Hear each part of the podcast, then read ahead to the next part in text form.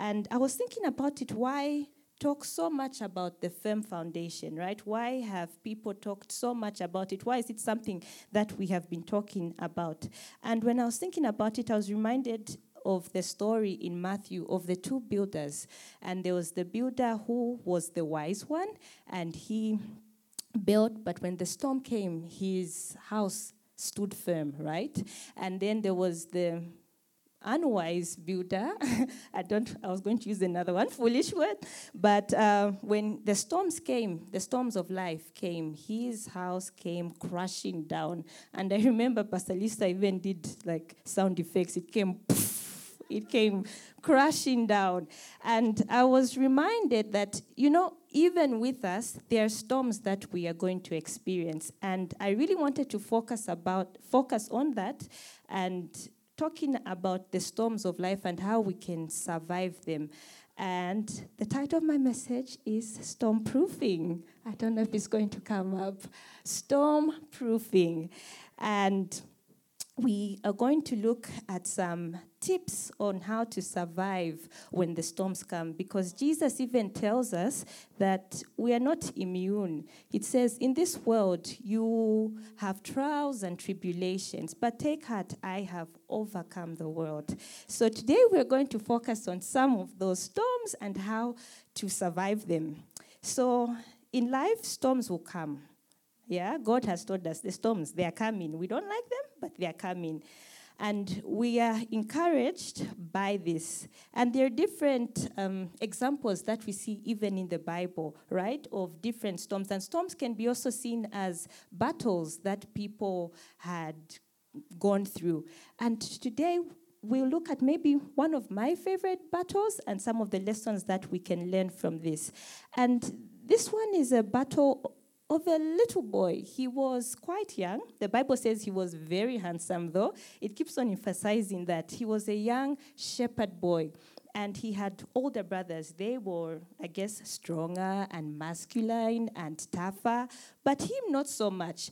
And his role in the family, he would take care of sheep. That was his job. Everybody even knew him. His job in the morning is to take care of sheep while everybody else goes to go to battle or go to war. And one day there was a war that was taking on. There was a battle. And his, his father sends him and says, Oh, uh, your brothers are fighting. Please take some food for them and take a gift for the captain. So this little boy goes. He's very excited about this adventure and he gets to see what's happening on the battlefield. So he ends up going and he hears their enemy taunting his people. And I'm sure by now you kind of know who I'm talking about. It's David and Goliath, right? So um, little David goes and he hears Goliath now taunting his people and he's talking against their God. And we see this in 1 Samuel 17, verse 1 to 54. It's quite a long story, but please go and read it in your own time because there's a lot that's going on in this battle.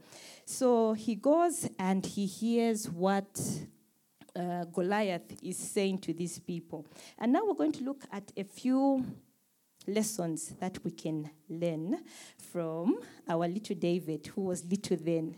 So, the first thing that I notice is um, battles are not so much of a physical thing, right? It's a lot, it's spiritually. And we see this in 1 Samuel 17, verse 43. So, First Samuel 17, verse 43. So, here, David, this is when David goes and uh, he hears what uh, Goliath is saying.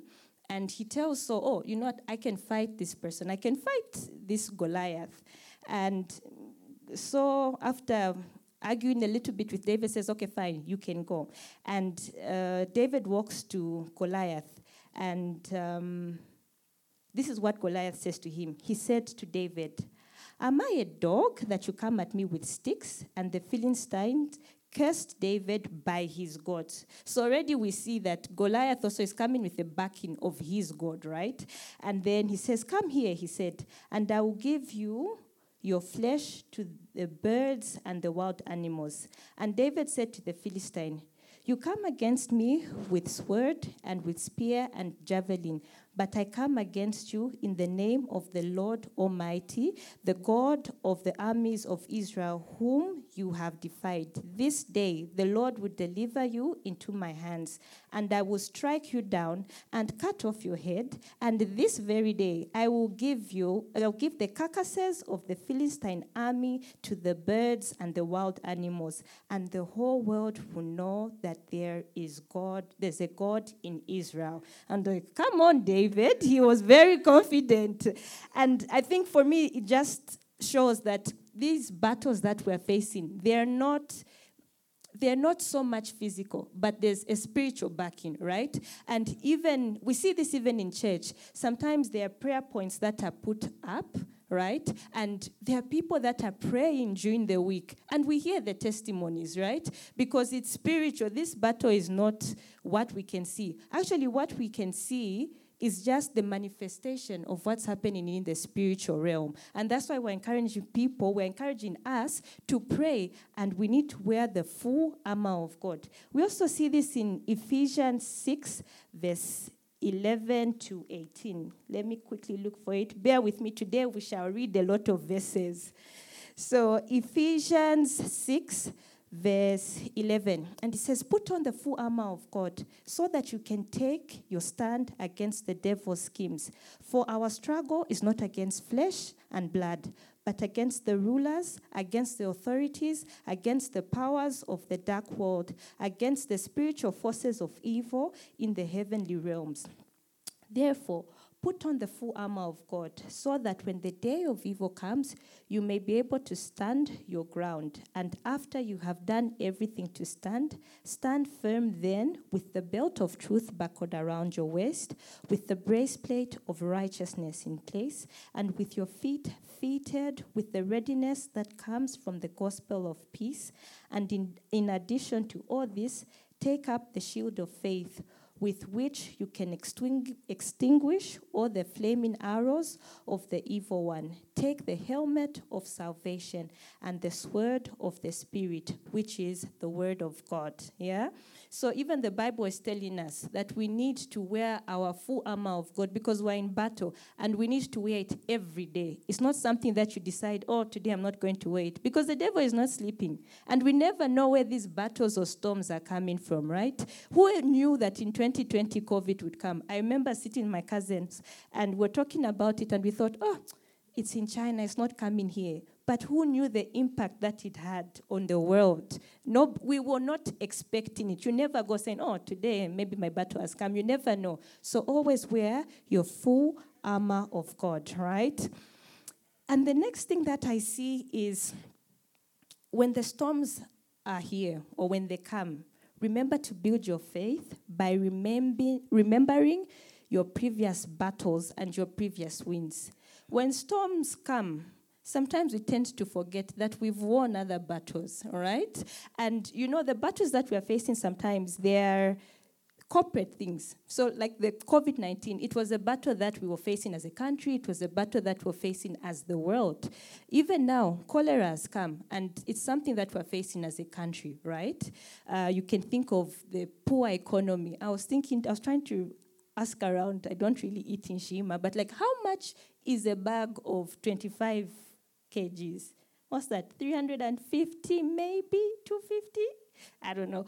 But like it's the economy is not doing so well. I saw this conversation going like if you're getting 4,000, the government has even asked you not to pay tax because you need that money more than them. And you know, first I laughed about it, but I thought it's it's serious, right? It's that bad that uh, our economy, unfortunately, is not doing that great. And it's a battle that we face. When we're here, we can be all laughing and it's corporate, but when you're alone and the bills that you have to pay, it's real. Sometimes the battles that we are facing is individual things. Sometimes it can be poor health. Recently, um, my sister-in-law was diagnosed with breast cancer, and for us, it was something serious you know, we started thinking, oh, will she survive? She has to do chemo. Does she have the money? And all these things. So sometimes it's poor health. It can be somebody in your family, or it can be you as well. Sometimes there's no job. and you need the money, you need the job, you've been praying and nothing is happening. That's a battle that you're facing as well. Sometimes it can be broken relationships, it can be relationships, divorce of a spouse, it can be uh, a boyfriend or a girlfriend, it can be a broken relationship with a sibling or a parent. But these are all battles that we are all facing to some extent. And when you're going through that, one encouragement or one lesson that I see from David is remembering how you've survived the other battles, right? And we see this from First Samuel. Again, we're back there. First Samuel 17, verse 34 to 36. And we see when um, Samuel, not Samuel, when David uh, needs to go into battle, and everybody's like, oh, but you're small and you're not fit. Saul even tells him, this giant that you want to face, he has been doing this from a long time ago. You are just coming into the scene. And we see this in 1 Samuel 17, verse 34 to 36, and it will come up. Yes. But David said to Saul, Your servant has been keeping his father's sheep when a lion or bear came and carried off a sheep from the flock, I went after it and struck it and rescued the sheep from its mouth. When it turned on me, I seized it by its hair, struck it, and killed it. Your servant has killed both a lion and the bear. This uncircumcised Philistine will be like one of them because he has defied the armies of the living God. Okay, David had answers. and I like how he just goes back to say, Look, I was able to do it with the lion. Even he's very dramatic. I caught it by its hair and I killed it, and this lion as well. And then he goes and says, This uncircumcised Philistine, it will just be part of these lists, or I'll just add it to the list. And I'm, remind, I'm encouraged by David. I'm like, Yes, even you have also won battles, right? We won COVID 19. We are still here, right? And there are different situations as well that, as individuals, we might not know them as a church or as friends, but you know them. These are battles that you've overcome, you've managed. So you can also do it now. The same God that was with you then is going to be the same God that's going to be with you now. And I love that, you know, faith comes by hearing and hearing of the word. And you know, our faith gets built up by being encouraged by others as well. And I like it, this stuck with me.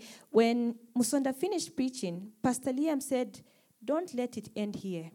Listen to it, right?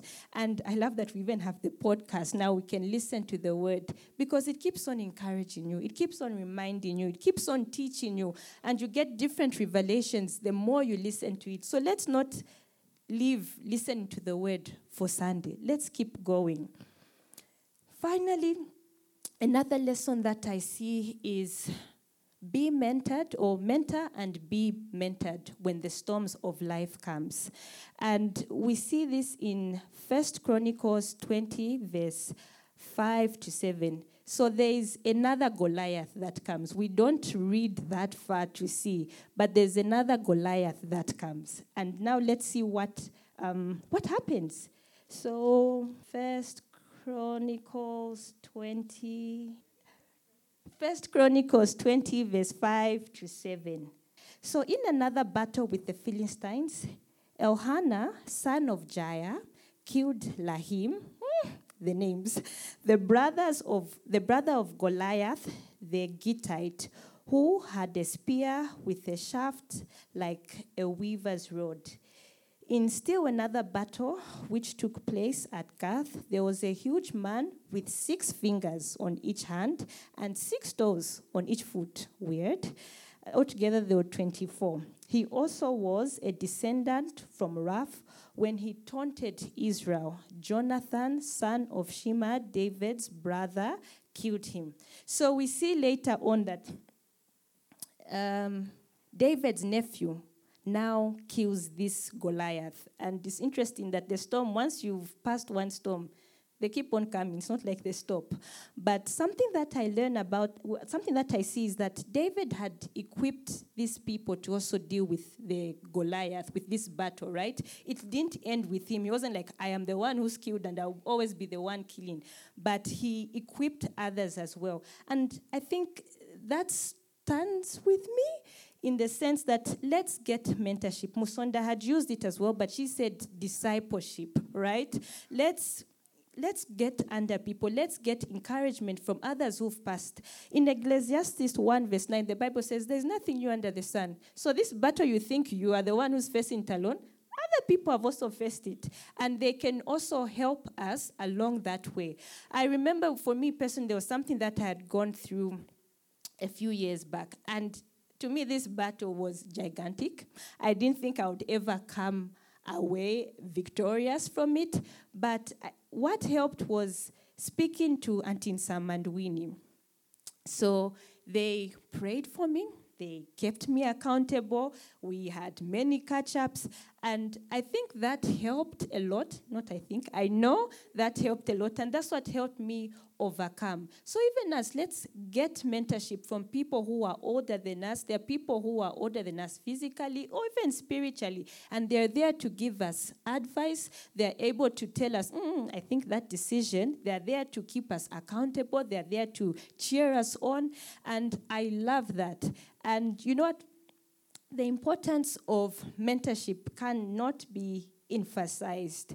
And when it comes to mentorship, it can be twofold. You are the one who's been mentored, but you are also mentoring other people, right?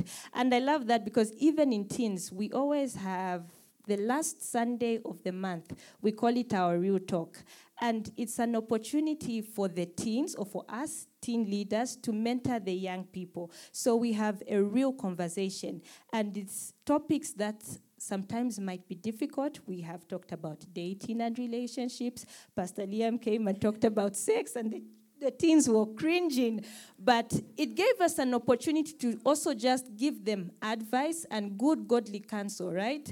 And it's a lovely time because the girls chat with the female leaders and the guys chat with the guy leaders, and they're just being honest and asking questions, getting equipped, preparing for these situations that they might come and face. And I love that even now we have sisterhood. Sisterhood is such a good opportunity for us ladies to start building those relationships with these females, right? The older women in church, and we are building these relationships. And I'm so excited that the guys now also have rise and stand. Yeah? So most it's easy for us ladies to chat and talk and get this relationship with these ladies, but now the men it's the, the church is being intentional about it. And I'd like to encourage the men, seize this opportunity. Go for rise and stand. Some of the relationships that you are going to form are lifelong relationships, and the insight that you will get is unbelievable. So, yeah, be mentored and mentor other people. You are not too young as well to mentor somebody else. And also get the mentorship. It never ends, really. Uh, I would also like to share a little bit more about another point, which is salvation, which when the storm comes, this is our firm foundation, is getting your salvation right with Christ. The Bible says in Romans 10, verse 9, so, Romans 10, verse 9, it says, If you declare with your mouth that Jesus is Lord and believe in your heart that God raised him from the dead, you will be saved. Salvation is our firm foundation. Many times we think salvation is coming to church or salvation is going for connect. Really, salvation is believing that Jesus died for you and accepting him to be your Lord and Savior. And I think when we're talking about storms and battles, you need to have your salvation right with Christ, right? In John, when Jesus is warning us about the trials and tribulations, mm, let me quickly go to it. John 16, verse 33. I have told you these things so that in me you may have peace. In this world you will have trouble, but take heart, I have overcome the world. And I like that it says, I have overcome the world. I being Jesus. And we only can overcome the world when we are in Jesus, right? He's the one who lives in us. And how do we get Jesus? It's by accepting Him to be our Lord and Savior. It's a free gift that comes from God. There's nothing that you do, He has already done it. All we have to do is accept, right? And I love that every Sunday there's an opportunity. Even today, there'll be an opportunity for those who would like to accept Jesus to come into their lives. Because the trials and tribulations, if if you're not in Christ, you won't survive. You will not survive. and we only overcome when we're in Him. And that's the greatest battle that's there. And the devil knows this, he's trying to get you. But I think at the end of the day is when you've got Jesus, you've got everything. So you should take this opportunity and work out your salvation with fear and trembling. Don't take it for granted and don't take it lightly. I love how Musonda had emphasized last week about growing spiritually. Don't just take this Christian life, oh, I've come to church and that's it. There's more to life than that. So I'd like to encourage you if you're not saved today, when the call is given, please take it and grasp it with both hands.